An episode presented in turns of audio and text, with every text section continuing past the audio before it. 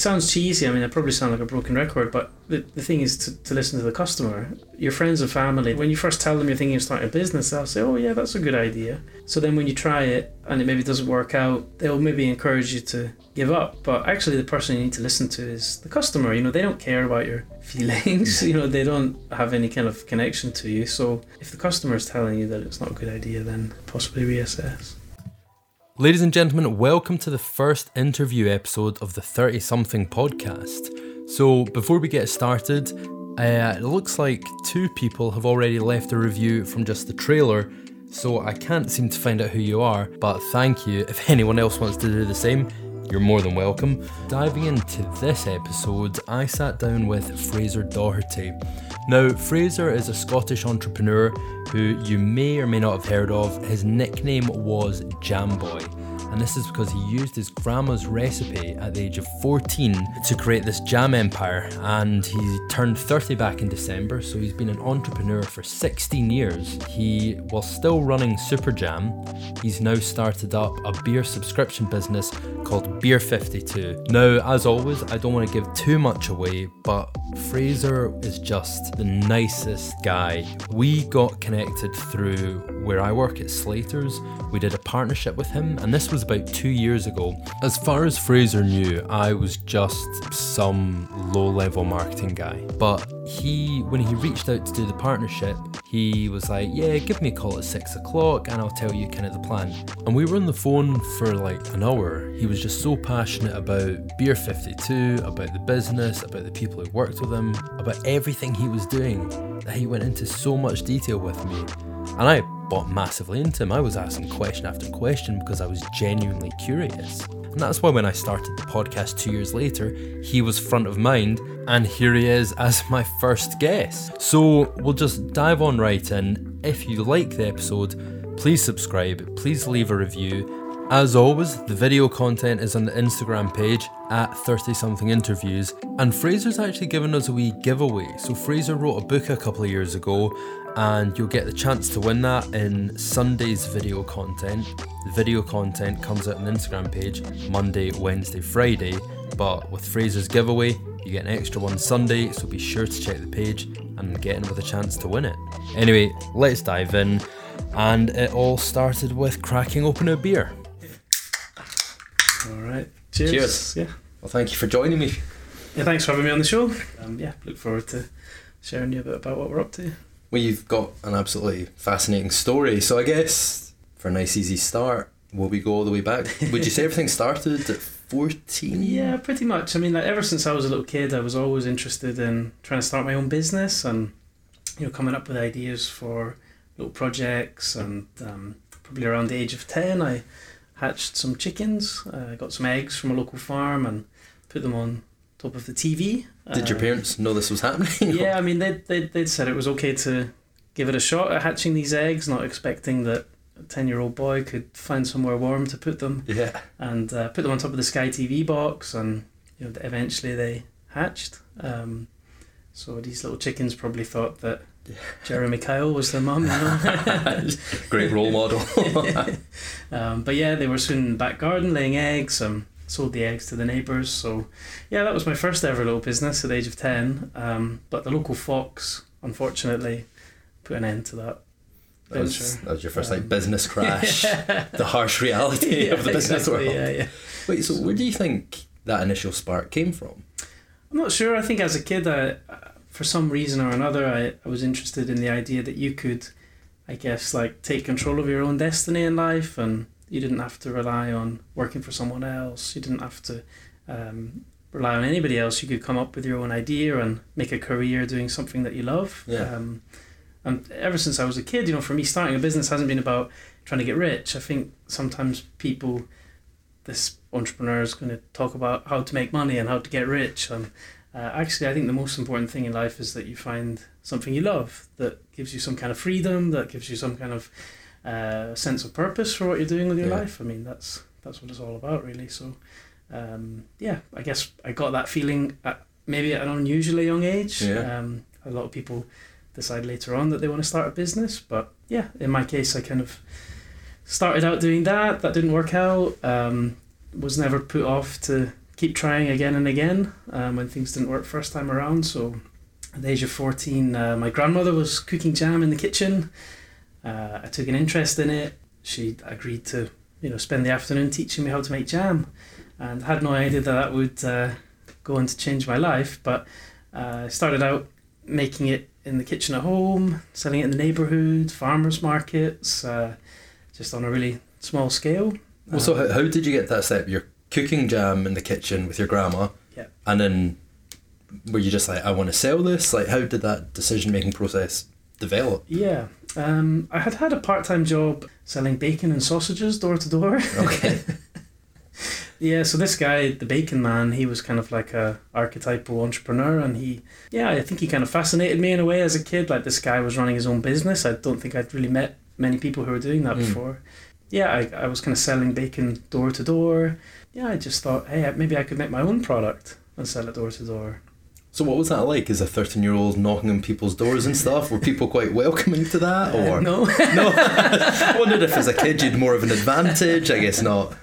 no. I mean, like the thing about selling stuff door to door is that, um, yeah, most people slam the door in your face, or they say no, or they're not interested, or they're kind of a bit confused why you're selling bacon and sausages Yeah. door to door in the first place. So, yeah, it, it was like a kind of a very good grounding in uh, how things are, I guess, in the world. That like anything you try is not going to work first time around. It might not even work second time, third Sure. time, fourth time around. But you know, if you keep knocking on doors and you keep willing to, you know, keep trying, then eventually, you know, a friendly person will open the door and buy your product. So I've kind of found that everything in life is a lot like that. Later on, you know, you just got to keep keep giving it a shot. Yeah, not taking no for an answer. Yeah, yeah, exactly. From that door to door thing, you then obviously saw a market for jam. Did you start doing that door to door first then? Yeah, or- yeah. Oh, wow, I so didn't know was, Um, so I was cooking jam in the evenings after school, selling it door to door, and then I got a stall at the local farmers market. Yeah, I started to kind of listen more and more to the feedback that people were giving me, and a lot of people said, "Look, I don't really buy much jam because it has so much sugar in it." So started thinking maybe I could make a different recipe. Came up with a way of making jam hundred percent from fruit, so without adding any sugar or anything artificial. So what was your grandma's recipe before? Is that a secret? Originally, uh, her recipe had sugar in it. Yeah. Um, so I then uh, came up with the idea of putting apple juice in there, and uh, so it tastes much more fruity. And um, Sure. then, yeah, basically, it was my dream to try and sell it to a big supermarket. I convinced my dad to drive me to Waitrose. He waited in the car outside, and I borrowed my dad's suit. Uh, it's like four sizes too big for me. yeah, kind of get the chance to pitch my idea to Waitrose, and you know, this is like the senior jam buyer. He says, "Look, you know, it's a great idea to make hundred percent fruit jam, but you're going to need to set up production in a factory and offer me a good price and get labels designed." Yeah. Uh, so I'm afraid it's a no today, but um, you're welcome to come back. You know, maybe in a year, and we could talk about it again. So, spent some time getting things set up with the factory, getting Mhm. labels designed, and it took a few attempts, but yeah, eventually they agreed to put it on their shelves. Well, nice that you aimed high. Waitrose obviously being one of the more upmarket ones. Yeah, and I think it's like a testament to them that they were even willing to listen to an idea from anybody, from a- you know, from a kid. You know, I think sometimes people ask like, "Oh, how do you get in touch with a supermarket, or how do you get in touch with a company that you're trying to sell your product to?" And to be honest, like people's email address is usually just their first name dot their last name at the company they work for dot com. I worked in recruitment. It was so easy to just hack that method. So yeah, just don't be afraid. I mean, a lot of people won't get back to you. Obviously, they're they're busy people, but you know, if you're not afraid of just sending, you know, an email to people and say, look, this is my idea. I think you'd be the right person to help me with it. I don't have all the answers. I don't know what to do next. You know, Yeah. can you give me some advice? Then, yeah, if people have the time, they'll point you in the right direction. I imagine sending a number of emails is much easier and less soul destroying than going door to door. To be Exactly, yeah, honest, yeah, that was yeah. nothing to you. So you got the labels, you got the production and everything done. Went to Waitrose and they said yes. First of all, they said no uh, again. Oh, again? Um, Okay. What was the reason the second time? Um, so the originally I had this idea that the labels should be funny, that it should be like a comic book, like Super Jam, Superman, and Right. I was um, this Jam Boy kind of superhero character, um, which I quite liked the idea of. But Was this before you got given the nickname? This was I. I've basically been called Jam Boy ever since the very beginning. I don't know if that was like a media sort of nickname they'd given you, or I think maybe kids in school were trying to tease me with it or something. Right, but, uh, okay. I didn't. I didn't pay much attention to that. I bet they weren't wrong. Um, you were a boy making jam, yeah. so they hit the nail on the head. And then um, yeah, so that then he he kind of uh, he said, look, packaging is not supposed to make people laugh. You know, it's supposed to explain why they should buy your product. And went through some more designs and agreed to like put it on the shelf. And he was like, look, no promises. Maybe it'll work. Maybe it won't work. But when it launched, there was kind of out of nowhere a whole load of media coverage. I don't know if it was like a slow news day or something like Right, this, yeah. but managed to get managed to get into the newspapers. And um, did you reach out to them, or did it just came out of the no, blue? it, ju- it just kind of snowballed. You know, there was like an article in, I think, like the Scotsman, and then, you know, a journalist who was writing for the Financial Times read it and wrote a little article, and then someone else reads that, and then it kind of kind of snowballs like that. So I think Chris Evans on his radio show had um, just made this comment like, "Oh, I, I read this funny story today about this kid who was selling his granny's jam, and he's just got it into Waitrose. You know how funny is that?" And then I get a phone call the next day, and it's like, "Hello, I'm jam buyer at Tesco. Uh, I heard Chris Evans mention you on his show last night, and how quickly can you supply all of our stores with your products?" That's great. So I've now realised that doesn't normally happen. a, stro- a stroke of a stroke of luck, and then we launched in many more supermarkets. Um, I got an email one day from an entrepreneur in Korea and uh, South Korea, and they said, "Look, I read about your story, and I'd love to try and sell your product here in Korea. Um, can you send us a couple hundred jars as samples?" And then a few weeks later, they said, "We need twenty thousand jars. Uh, we've got an order." So I thought, "Wow, you know, I better go to." Korea. I didn't know much about the place. I'd never been there before. The timing was quite good though, wasn't it? Because was the UK market slowing down at the time? Yeah, Yeah. yeah. So I'd, I'd kind of yeah, like go and launch in a new country and like have this kind of new you know new opportunity for the Yeah. brand, and uh, I basically got the opportunity to meet a lady called Che Yura. She's basically like South Korea's answer to Oprah Winfrey, something like that. Okay. And so she uh, said, "Look, I'd love you to come on my home TV shopping show, uh, but we've got to do it in Korean." So I kind of practice and practice and try and memorize some key phrases about jam in Korean. and uh, we spent we kind of go to record the show, and I said, "Look, I, I can't speak Korean, but I know these five sentences, and if you ask me these five questions in this order." Yeah, yeah. I'm like prepared for that. It'll look like we're having a conversation. Okay, okay. She did ask those five questions, but not in the same order. So, So- you gave the answers in the wrong order. Ah. So quite, quite a surreal conversation, I think. Um, you know, where where are you from? Well, my grandmother grew up on a farm in Yeah, Ireland. so it kind of just about worked, and um, yeah, it, it's the products sold really well, and oh, so did that interview go live? yeah. Oh, that's Yeah, good. yeah. Every- everyone must have been like, "Who's this eccentric Scottish yeah, guy?" yeah. So somehow it worked, and um, yeah, since then we kind of went into more stores in Korea. Uh, we started selling peanut butter and honey and other products Right. like that. So, and then we had a kind of fun adventure launching in Japan. How did that come about? So I think. Well, originally there was uh, basically I actually didn't know about it, but at the time, but there was uh, a TV drama in Japan made about basically about my life story. So they made it without telling you. Yeah, I, I I think it was like completely out of the blue. You know, they'd basically found, I don't know if there was something got lost in translation, but they'd found like a small Indian boy to play my part of the movie. uh, and then, you know, his mom was Japanese, and uh, it was kind of a very um, interesting scene. But Have you watched it? yeah, yeah. Is that yeah. any good? Uh, yeah, and Yeah. it's like it was a- apparently quite a big TV show in Japan, and um, so on the back of that, you know, people got in touch and started selling over there. So yeah, kind of had this kind of funny adventure with Super Jam. Learned a lot, been able to kind of go to some interesting countries. We've also set up like a charity uh, as part of Super Jam. We do tea parties for older people who maybe like live on their own or in care homes. Right, nice. So Yeah. that was inspired by uh, my grandmother. She would make jam and scones and take my little brother and I with her at the weekends. Yeah. And he'd play his guitar and I would tell him stories and we'd have, you know, scones and jam. Since then, we've kind of started running like hundreds of free tea parties. Uh, Internationally.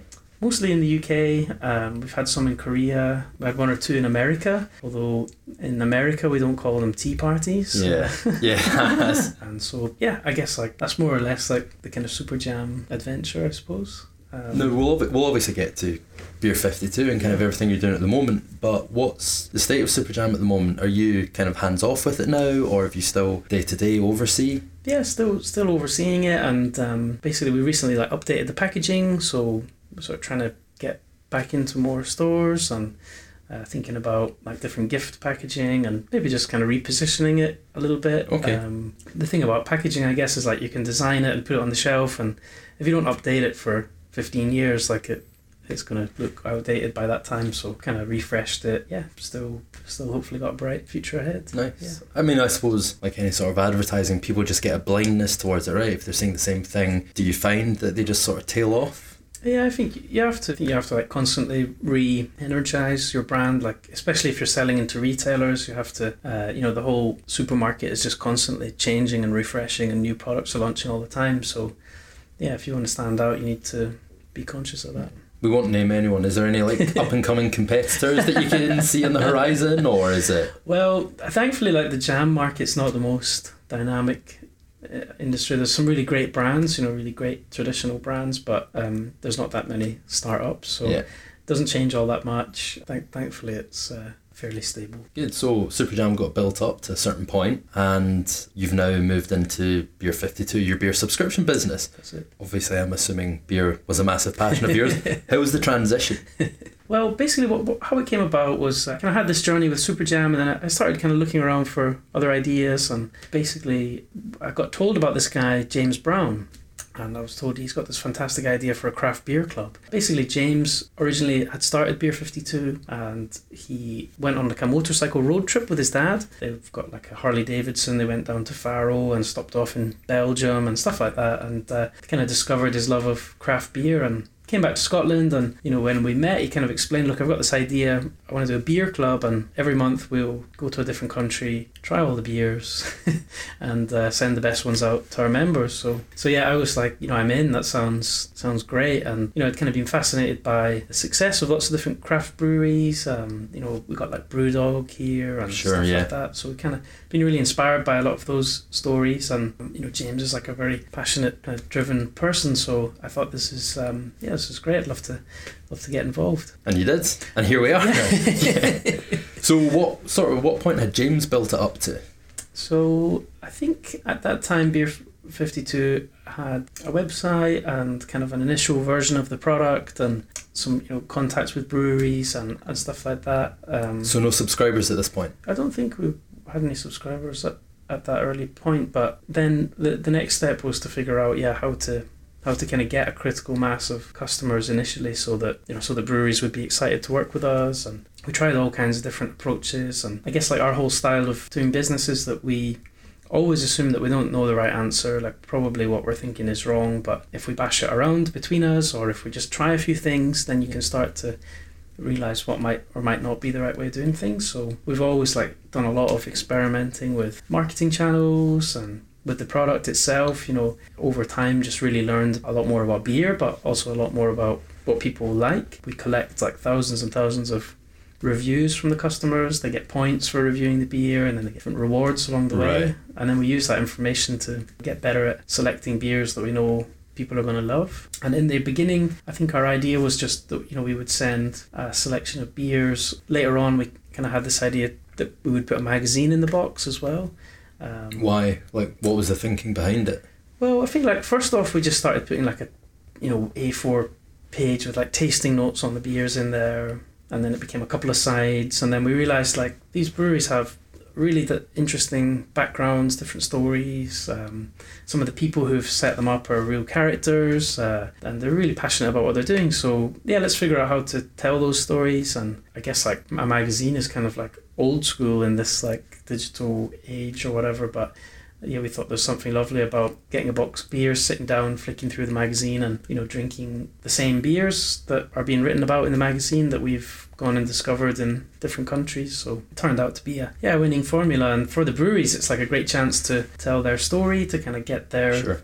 You know get their their story across. So So I guess back a wee bit to when you first came into Beer Fifty Two. What was obviously your interest in the idea. What was like your first thoughts when you came in? Because obviously you were brought in to like give ideas. What were the specific tweaks that you were like, right? This is a weakness. This is the way you want to go. Mm. This is what you want to do. This is how you're going to see growth. Yeah. What I've always loved about this kind of business is um, that we have a direct relationship with the customer. We do direct marketing, like we put, you know, we experiment with inserts in magazines or sponsoring podcasts or different things, and then we always are tweaking what we're doing based on the success of it. And then the customers have this like direct contact with us. You know, they're we're delivering it to their house. They're emailing us if anything goes wrong or if they have an idea.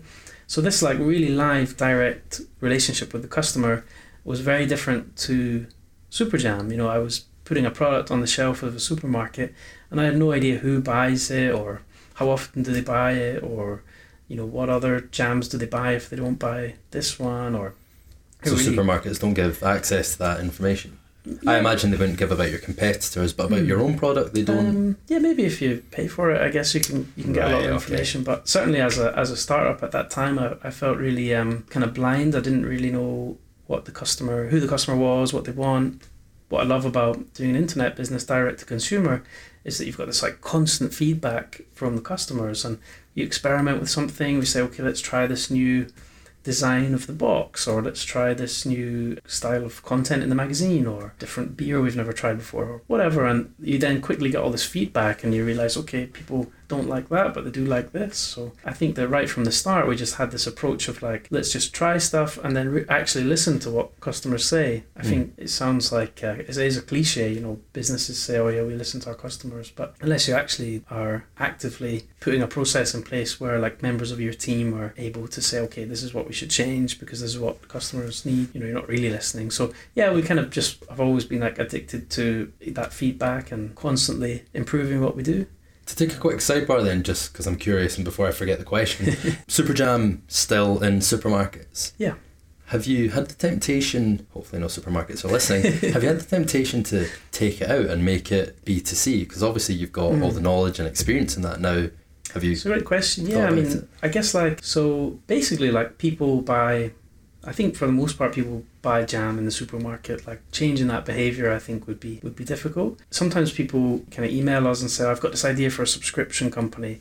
I'm going to put whatever product in a box, and people are going to subscribe." You say, "Well, is it is that something that people want to subscribe to? Mhm. Does it, is that the right way for them to buy that product? Some products you're going to have to sell through traditional retail because Right. that's where the customer wants to buy it. Other products you can can work in retail, like obviously people buy beer in supermarkets, but it can also work online. Could also work in like your own shop or your own bar. Or Yeah. some products can work in different different channels. So beer is one of those one of those things. Yeah. And jam, maybe not so much, you don't think?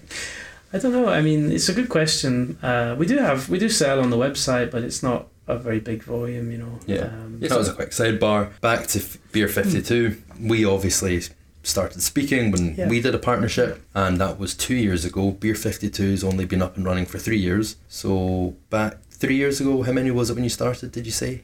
We had this discussion, obviously. Um, so briefly. I guess in the early days, we in the beginning it was it was James, and then I joined, and then a couple of other members of the team joined, and we kind of grew the team out. Now it's now we're about twenty five people, and here we do all of the designing the website, marketing, customer service. We work with a warehouse which is down in Birmingham, and they actually pack the beer and send it out. yeah. So, how's that transition been from two man team to 25 person team, including yourself and James? And I guess young entrepreneurs probably have. It's the Mm. struggle of, no, it's not a struggle of managing people, but I guess it's like the challenge, the change. Mm. You're hiring people, you want to keep kind of the culture and the soul of the company. Sure. I mean, what challenges or excitement have you found there? Yeah, yeah. I guess like basically you uh, you have to try and figure out yeah what are your own skills. Like yeah, I would say I only can only good at a couple of things, a few things. What would you say yours are? I guess it's like coming up with ideas or like kind of direct marketing or figuring out s- something like you know how the product should be maybe. Then there's all these other aspects of the business that I've been lucky enough to find really talented people who are you know way better than James or I at managing the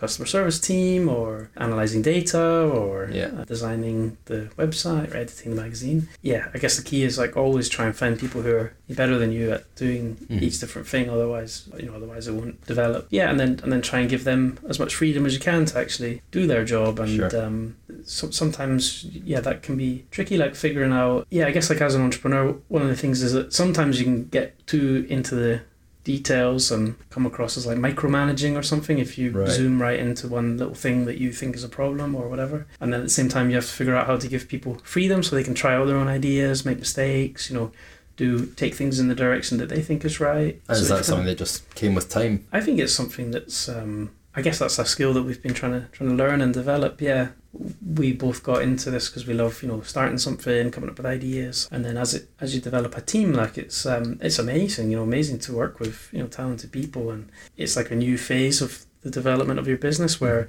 you're not you're not thinking about how are we going to make this thing work or how are we going to survive as a business. It's like you're thinking about how do we make it more efficient and a nicer place to work Yeah. and um, there's different different kind of phase of growing your business so enjoy the enjoy the challenge yeah I kind of wanted to also home back to you Mm. saying direct marketing is Mm. one of your top skills, which I think is like one of the most important skills any business person can have. sure But I think it's so, so undervalued yeah And like today's digital age. And obviously, there's digital ways to do direct marketing, Sure. but like it's crazy that some people are just Mm. like anything outside of social media or like website yeah is pointless. And yeah, yeah.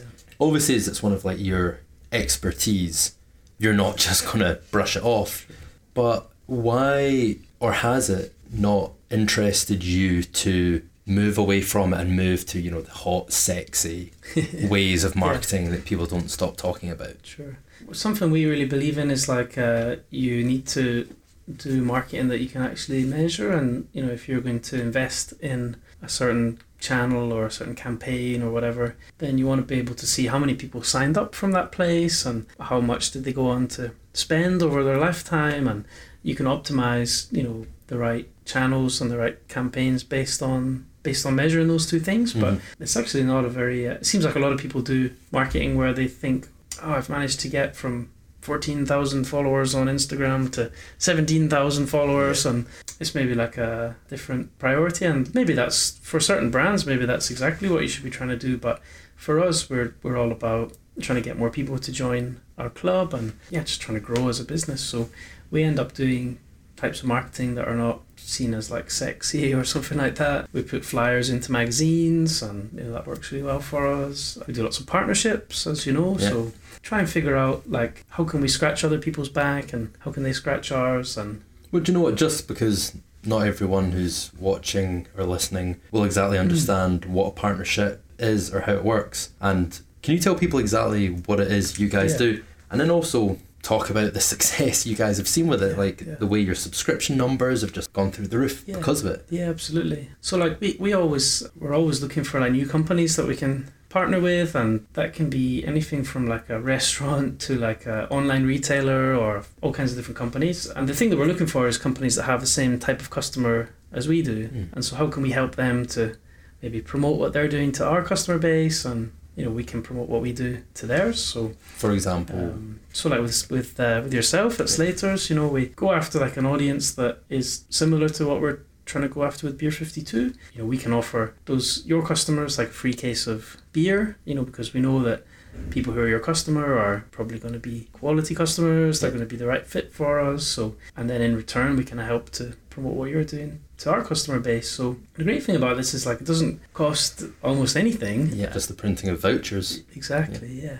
Um, and another great thing about vouchers is it's got a specific sort of barcode people could use so it was beer 52 slaters and you could measure the success from specific brands Exactly. Yeah. Yeah. So we can say, okay, you know, we did an insert in, I don't know, say we did an insert in like the Guardian or something. Twenty people signed up. We can then track like how did they, how much did they spend over the years that followed, yeah lifetime value lifetime value, and how did that compare to other other types of media. So yeah, by putting a code on there, we're able to do that. And for my own curiosity how have you found press ads because again what you hear about is price is dead, doesn't work. Have you guys seen much success with it when you've done it, or? Yeah, I mean, I think like the key is finding the right audience. Um, you know, you can have a lot of success with sometimes a really tiny title that doesn't have a huge circulation, but is exactly the right type of people. We run ads in like the Metro newspaper or some some like huge circulation magazines and newspapers, also like little tiny magazines that you would be amazed uh, perform well. Yeah, you got to just test stuff. Yeah. You know, don't bet the farm on one full page ad in the Telegraph or something like that Sure. the first time you, you do this kind of stuff. But put an insert into a small magazine and just see how it performs for you, and then yeah, test different designs. You know, the actual design of the vouchers makes a big difference. So it's not sexy stuff. You know, Yeah, it's not it's not the kind of marketing that a lot of people are excited by, but we really love it because it's uh, measurable. It actually works. Like we can target the right kind of people. So But that's why these sort of conversations are interesting because again, all people hear about is the sexy unicorn over in San Francisco that is making zero money. It's at a loss. it's doing very cool, exciting marketing, but it's not actually a functioning business. Sure. Whereas what you guys have is a steady ship because of all your guys' data analytics and doing things that specifically get ROI. Mm. As I kind of mentioned before, your numbers are just going up and up and up. Yeah, like yeah. If you can give me an example, how many subscribers were you getting per month two Mm. years ago? How many per month a year ago? Yeah, so like we're now up to about sixty thousand subscribers, so makes us the most popular beer club anywhere in the world. Mm, Very good. Um, yeah. And basically, we've doubled every year since since we started. So this time last year, it would have been thirty thousand. Year before that, fifteen thousand, something like that. So yeah, just by being focused on listening to what our members want, by focusing on like always trying to improve the beer selection and the magazine and the actual service that we give, like the reliability of like the delivery, and we've been able to kind of make something that that people love. And I think part of that is obviously direct marketing is one of the big things, but like your guys' brand. Um, you gave me the tour of the office, you know, you've got this really nice, fresh, young sort of feel. It's very homely. And for anyone who's received a Beer 52 box, your whole, your branding, the style, Ferment, which is the magazine which comes. It's, it's funny because you said when you did Super Jam, it was kind of cartoony. Mm. And I would say there is a sort of cartoony thing to ferment, not like in a childish way, Yeah, but yeah. in a a nicely drawn Sure. graphic sort of way.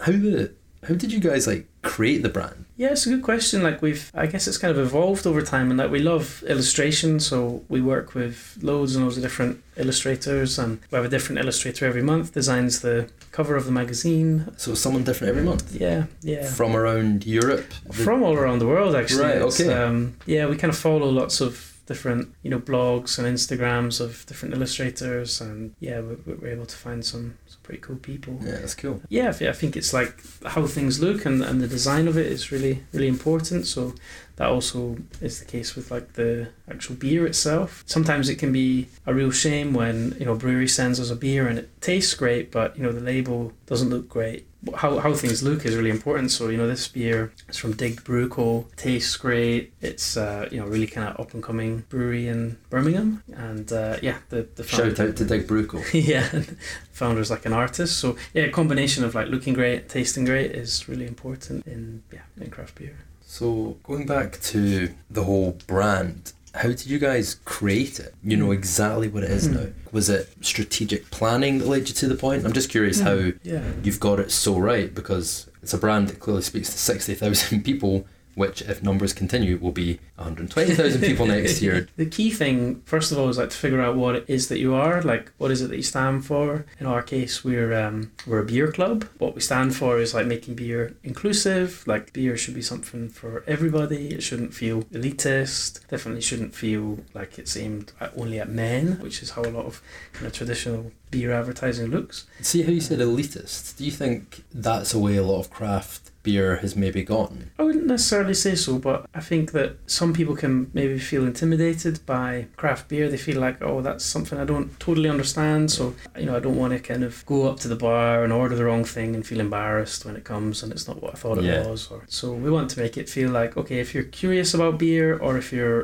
a real expert beer geek, you know, you're all welcome to, to kind of be a part of our club and we're going to make it really easy to try great beers and learn about different styles and you know the fun thing is you know you get a whole range of different styles every month so some of them you're going to love some of them you don't love but Yeah. then you learn what that style is and you know, it kind of broadens your own palate and I know that for myself, you know, when we first started, I was interested in craft beer, tried homebrew unsuccessfully a few times. Uh, that was something I was interested in, but definitely wasn't an expert. Yeah. And we've kind of gone on this journey of tasting lots of beers and learning about flavors. And, you know, the more you learn about it, the more you enjoy it. So, yeah, we just want to take take our members on that journey. So maybe it took us a bit of time to figure out that that's what it is that we're trying to do and that's what it is that we stand for. And but once you're clear about what you stand for and what you believe in, like it, it's easy to figure out how to kind of res- represent that with the design or you know with the kind of content that you produce. Cool. So it's been a very interesting journey. So moving to, I guess, more your inner entrepreneurial side. You wrote a book, the 48 Hour Podcast. You've obviously started two successful businesses. What brought about the book? O- over the years, like people had sometimes just emailed and said, "Look, I'm working on this business idea. Do you have any tips?" And you know, something that people would often say is like, ah, "I've got this idea for a business, and you know, I've been thinking about it for like ten years, and I've never quite got around to doing it." And I just thought, like, from my own experience, just try it. Maybe it'll work, maybe it won't work, but it's not something that you need to sit on for ten years and wonder about. So yeah, I kind of wanted to write this book, which I guess gives encouragement to someone who's maybe starting a business for the first time, or even if someone already has a business. Some of the principles are that you know you should be able to try out a new idea in a short space of time. The, the concept is like the 48 hour startup. So I tried to start a business in two days, going from like a blank piece of paper. Uh, you know, like grab it, wave it up, prop for the camera. For the podcasters, we have a copy of Fraser's book, The 48 Hour Startup from Idea to Launch in One Weekend. that's it.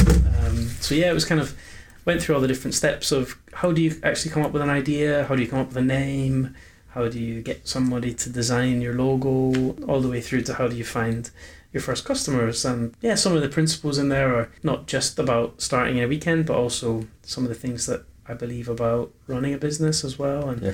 just the attitude of like you don't really know if something's going to work until you try it, and probably the first time you try it, it won't work perfectly, but you'll learn a lot from the experience of trying, either from the feedback you get from customers or you know just from the process itself. So I think sometimes people think that their idea has to be perfectly formed and they have to you know hit a hole in one and it has to be a huge success right away. And in reality, most things aren't like that. You know, most a lot of businesses they start out doing one thing and it kind of evolves a little bit over time until they crack exactly what it is that customers want. And I guess it's kind of our whole approach is just try things, learn, and um, go from there.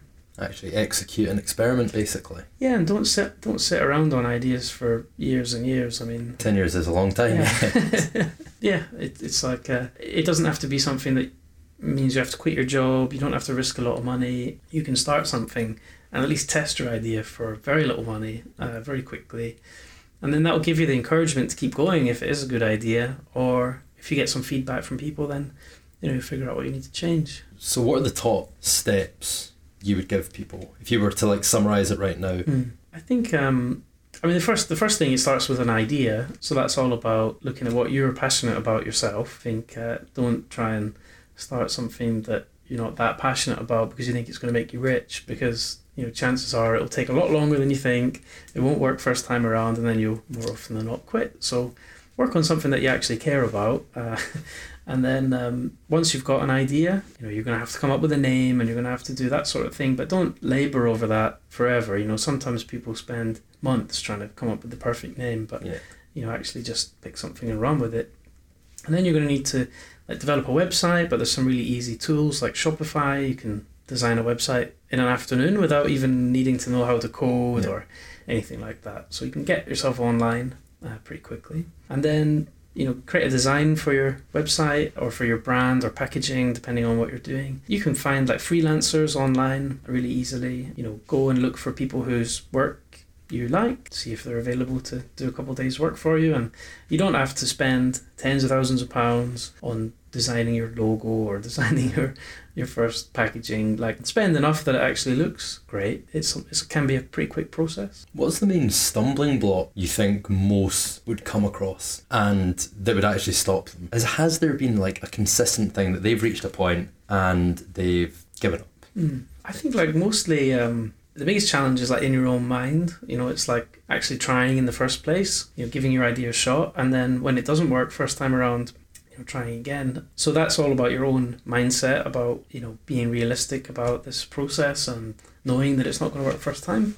I guess other big stumbling blocks are uh, that people try it, they get a one rejection or they have one bad experience, and then they think, oh, this is just never going to work, and they and they quit. And I'm not somebody who would encourage you to just persist forever, relentlessly Sure, on an yeah. idea because quite often ideas are bad. You know, quite often you've come up with something you thought was a good idea, you've put it into the world, nobody wants to buy it. Like, don't, you know, if, if everybody tells you that it's a terrible idea and nobody ever wants to buy it, then yeah, you need to change something about Yeah. it. Like, don't just doggedly persist with this thing that you think is a good idea and no one else does. But It's a it- balance, right? Because you've got so many people being like, never give up. But then you've got people being like, know the right time to give up. And it's a very hard thing for people to read, right? So I think the thing to listen to is sounds cheesy. I mean, I probably sound like a broken record, but the, the thing is to, to listen to the customer. Your friends and family, they'll say, "Oh yeah, that's you know." When you first tell them you're thinking of starting a business, they'll say, "Oh yeah, that's a good idea." They'll never tell you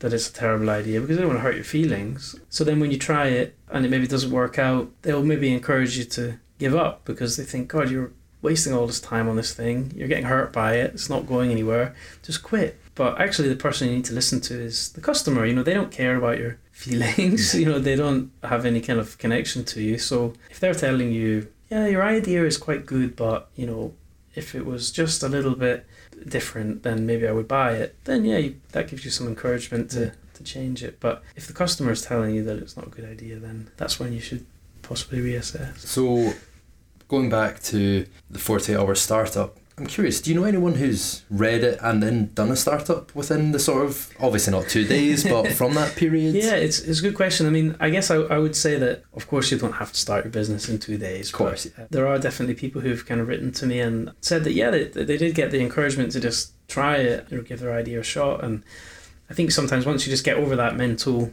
block of thinking that this is a commitment of a lifetime, starting a business, and you realize actually, maybe I'm only going to spend a couple hundred pounds testing out this idea this weekend on a few customers, then it's not so scary.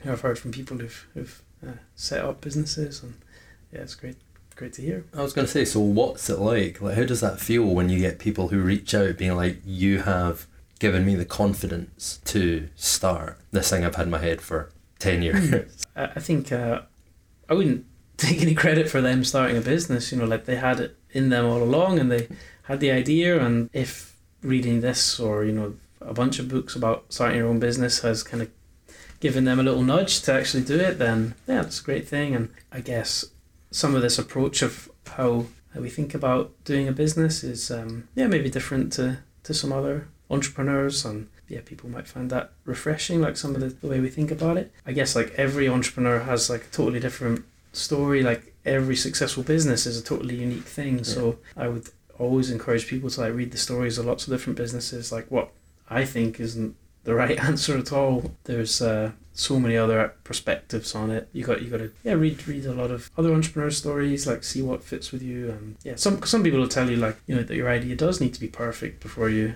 try and sell it to anybody. Other people will say like social media marketing is the only way you can grow a business in the Yeah. 21st century and there's lots of different approaches this is what's worked for me i suppose Absolutely, yeah. um, How long ago did you write the book again? so the 48 hour startup was like four or five years ago something like that Right, so that's actually a decent amount of time. Has anything changed from when you wrote it? Is there anything you'd sort of add? Um, yeah, you're kind of always learning, always learning stuff all the time. But at least for for for that book, the kind of principles of it, I think, would be the same. Like whether I was starting a business ten years ago or ten years from now, maybe it's like just the mindset is isn't something that, that changes, and the like basic principles of like what makes something work and not work, and how to motivate yourself. Like those are hopefully um Timeless. hopefully timeless Yeah. things. Yeah. So on to the name of this podcast. the reason I started it is Yeah. obviously because I think people's thirties is an extremely interesting period with pressures of you know society, people expecting you have to be at a certain point in your life, you know, in a relationship or married or with kids or Mm, in your career and whatnot. You've got a very successful career and anything. Have you ever felt any outside pressures from family, friends, the world, feeling that you've got to maybe focus less on work, or how do you balance that whole thing? Yeah, it's a good question. I mean, like, I was really lucky that you know my parents, you know, they were the kind of parents that just said, look, you need to just do what you love in life and you know they never put any pressure on like you should go down this career path or that career path. And you know whenever i told them i was trying out an idea they would always be you know supportive. You know when i told them i wanted to hatch chicken eggs on top of the tv they didn't say no. So that kind of sums up their their approach and i think yeah thankfully i'm i've benefited from having the freedom to like try anything out i wanted in my career and maybe other parents would have told their 14 year old kid that the idea of leaving school to make jam every day was a bad idea, but you know I was lucky enough that nobody discouraged me or Yeah. said it wasn't going to work. Yeah, I guess. Uh, It's this is a tough one because everyone's so used to speaking about their businesses. When Mm. you get to the personal level, yeah, it's a wee bit more. yeah, It's not that it requires more thought, but it's a different yeah. Like I mean, I, topic. I really love love what I do. Obviously, like it's it's kind of I really feel like I'm doing the thing that I was born to do, and that makes me very happy. I wouldn't want to pretend that starting a business and making it work isn't going to take a lot of time, and that you're probably not going to. Of course, you have to invest a lot of time in it. So you know maybe that comes out of uh, time that otherwise you would be spending doing I don't know with your family or whatever Yeah. whatever else. So couldn't really pretend that, that otherwise. But I mean I have a balanced life. and I'm not like Right. uh, I'm not some kind of sleeping under the desk kind of uh, working all the time yeah. type person at all. I guess like when you do something that you love, it, it's cheesy, I know, but you, you do end up working hard at it because you enjoy it and it fulfills you. And then if you work hard at something, then you know chances are it will work for you. So it's not necessarily a bad thing. For me, this is what what I love. Right. What I love doing. That's when my grandpa always used to say, as you said, as cheesy as it is, if you love what you're doing, you never work a day in your life. So, and I Yeah. feel in the beer industry, that's probably quite true and quite easy. So, I guess long term wise, like, what's the plan? You've got Super Jam, you've got Beer 52. Do you think you'll get sort of itchy feet to do something else next? And then, Well, yeah, I guess like one of the things about being an entrepreneur maybe is like you do end up having all these different ideas all the time and you think, oh, let's do this, let's do that, let's do that. Yeah, something that you have to figure out is how to focus and not try and do too many things all at once because you're not going to do a good job with them all. I'm kind of really enjoying what we're doing with Beer 52 and it's like really focused on it. Yeah, I think it's got a long way to go. So is it taking a lot of self control to kind of not have shiny object syndrome sort of thing? Or are you Yeah, at a natural yeah. point now where you are I think we've able we- to be focused? Yeah, I think I think maybe we've figured out how to identify like you know, is this just a shiny new idea or or is this what we should be doing? And you know, often like the thing that you should be working on is the thing that's already right in front of you, and it's like um, yeah, you do have to figure out how to I guess just stay focused on what you're already working on. And Beer 52's got a long way to go, so no plans to do anything else anytime soon. But I think in terms of like my life and my career, like I'm I love coming up with ideas and Yeah. starting businesses. So I'm sure uh, somewhere in the future I'll you know start other start other things at some point. Sure. Is there anything you would have changed from the last 10, 15 years? I guess like something I've learned just comparing the two experiences. You know, one uh, with Super Jam, I was doing a business on my own. The downside of that is like when you come to a bump in the road, you just get stuck there, and like you can't see how to overcome this problem. So sometimes you can get stuck at a particular point for ages. Then with Beer Fifty Two, I was lucky enough to you know meet James and Yeah. having a business partner, having you know someone else who's kind of there with you is a very powerful thing, and it's been fantastic because we've come up against a problem and one of us hasn't seen around it but the other has and you know you can kind of get things moving much much more quickly than if you were doing it on your own. And then there's also someone to like celebrate with when it goes well and often when we come up against a problem we both come at it and say look we're both probably wrong about this like we don't really know the answer but let's just put it all on the table what we all think bash it around and you know between us we'll come up with a idea that was better than either of us would have individu- individually had. So I guess I would say like you know if you are thinking of starting a business or you know you've got an idea, maybe try and find a business partner or a couple of business partners. You know, people who you can kind of do that with. I think I think there's something really powerful about basically having somebody to motivate you, hold you accountable even, like to say, look, come on, we need to do this, to kind of go on that, that journey with you. So that's been like a big lesson just comparing the two Yeah. experiences of starting a business. That's really interesting because obviously you have done both. And when I've been browsing, you know, different articles and stuff on the internet, the general thing that I've seen more often than not is people saying, don't get a business partner. Okay. And that's obviously, you know, people speaking from their own Yeah. experiences and stuff. But someone who's done both, you would Mm. recommend getting a business partner. Yeah, I mean, I guess like I've definitely met people who've had a business partner and then it hasn't worked out. You know, Sure. so that, that there is like a risk there that like maybe you're not going to get along or I think like basically what you have to figure out very early on is like do you have the same vision of where you're trying to get to? Do you have the same endpoint that you're trying to get to? Because if you do, then all the little problems and all the little ups and downs along the way can be solved because ultimately you're both just trying to figure out how to get to that place. Yeah. But if fundamentally one of you is thinking a completely different objective for this business or project, then you know it's going to unravel at some point, isn't it? Sure. Because there's going to be problems or there's going to be ups and downs. So you got to figure out pretty early on, like whether you have the same endpoint in mind. Yeah. No, that's a great point. And last question. if you could give any piece of advice, people who are trying to start up are always reading or getting the same Mm. advice, which is execute, do this and that, experiment. But what piece of advice would you give as a long term business owner? What's been like your biggest lesson? Um, well, I guess like I remember like being at very early on, people would tell you your business has to have a unique selling point, a USP. You know, there has to be some unique fa- you know feature to your business, and that's how you're going to compete. That's how you're going to stand out. But then you kind of realize like that's not really true. Like most things aren't like unique. There's often like pretty similar products, you know, for other successful Yeah. brands. There's there's like a fairly similar other product that you could buy. Really, like when you think about it, if you do come up with something unique, you know, if you invent some kind of wacky invention that's completely unique, if it's any good, someone will copy it very quickly. And so the only thing that you can do to really like protect your business, to make something that's valuable, it's not about coming up with a unique product or unique invention or feature. It's about coming up with like a unique brand, a unique story, a unique philosophy about what it is your company believe, you know, a unique business model, an approach of doing things, a unique company culture. These are all things that can be very unique. They can be Sure. to- totally, or they could be the only company in the world that's organized in a particular way. So if you focus on that and figure out, yeah, how do we how do we do something in a way that's different to other people in those ways, then you can make something that nobody else can copy, nobody else can compete with if you're you know doing it in your own way, Yeah. and that's what makes something have longevity. That's what makes it hopefully valuable. Great place to work, that, that kind of thing. So yeah, for me that's been a, a big lesson is not to think all the time about how to like make your product unique. Think about how to make your business unique, how to make like the, the culture and the brand. Figure out what that means in your own business and yeah, focus on, on that. Yeah, I like that a lot. I've never heard it before. So that's unique in itself. Great. Fraser, thank you so much. My pleasure, Johnny. Right, Yeah, cheers. Thank you. Guys, and there it is. As you can see, I was very lucky getting Fraser as my first interviewee.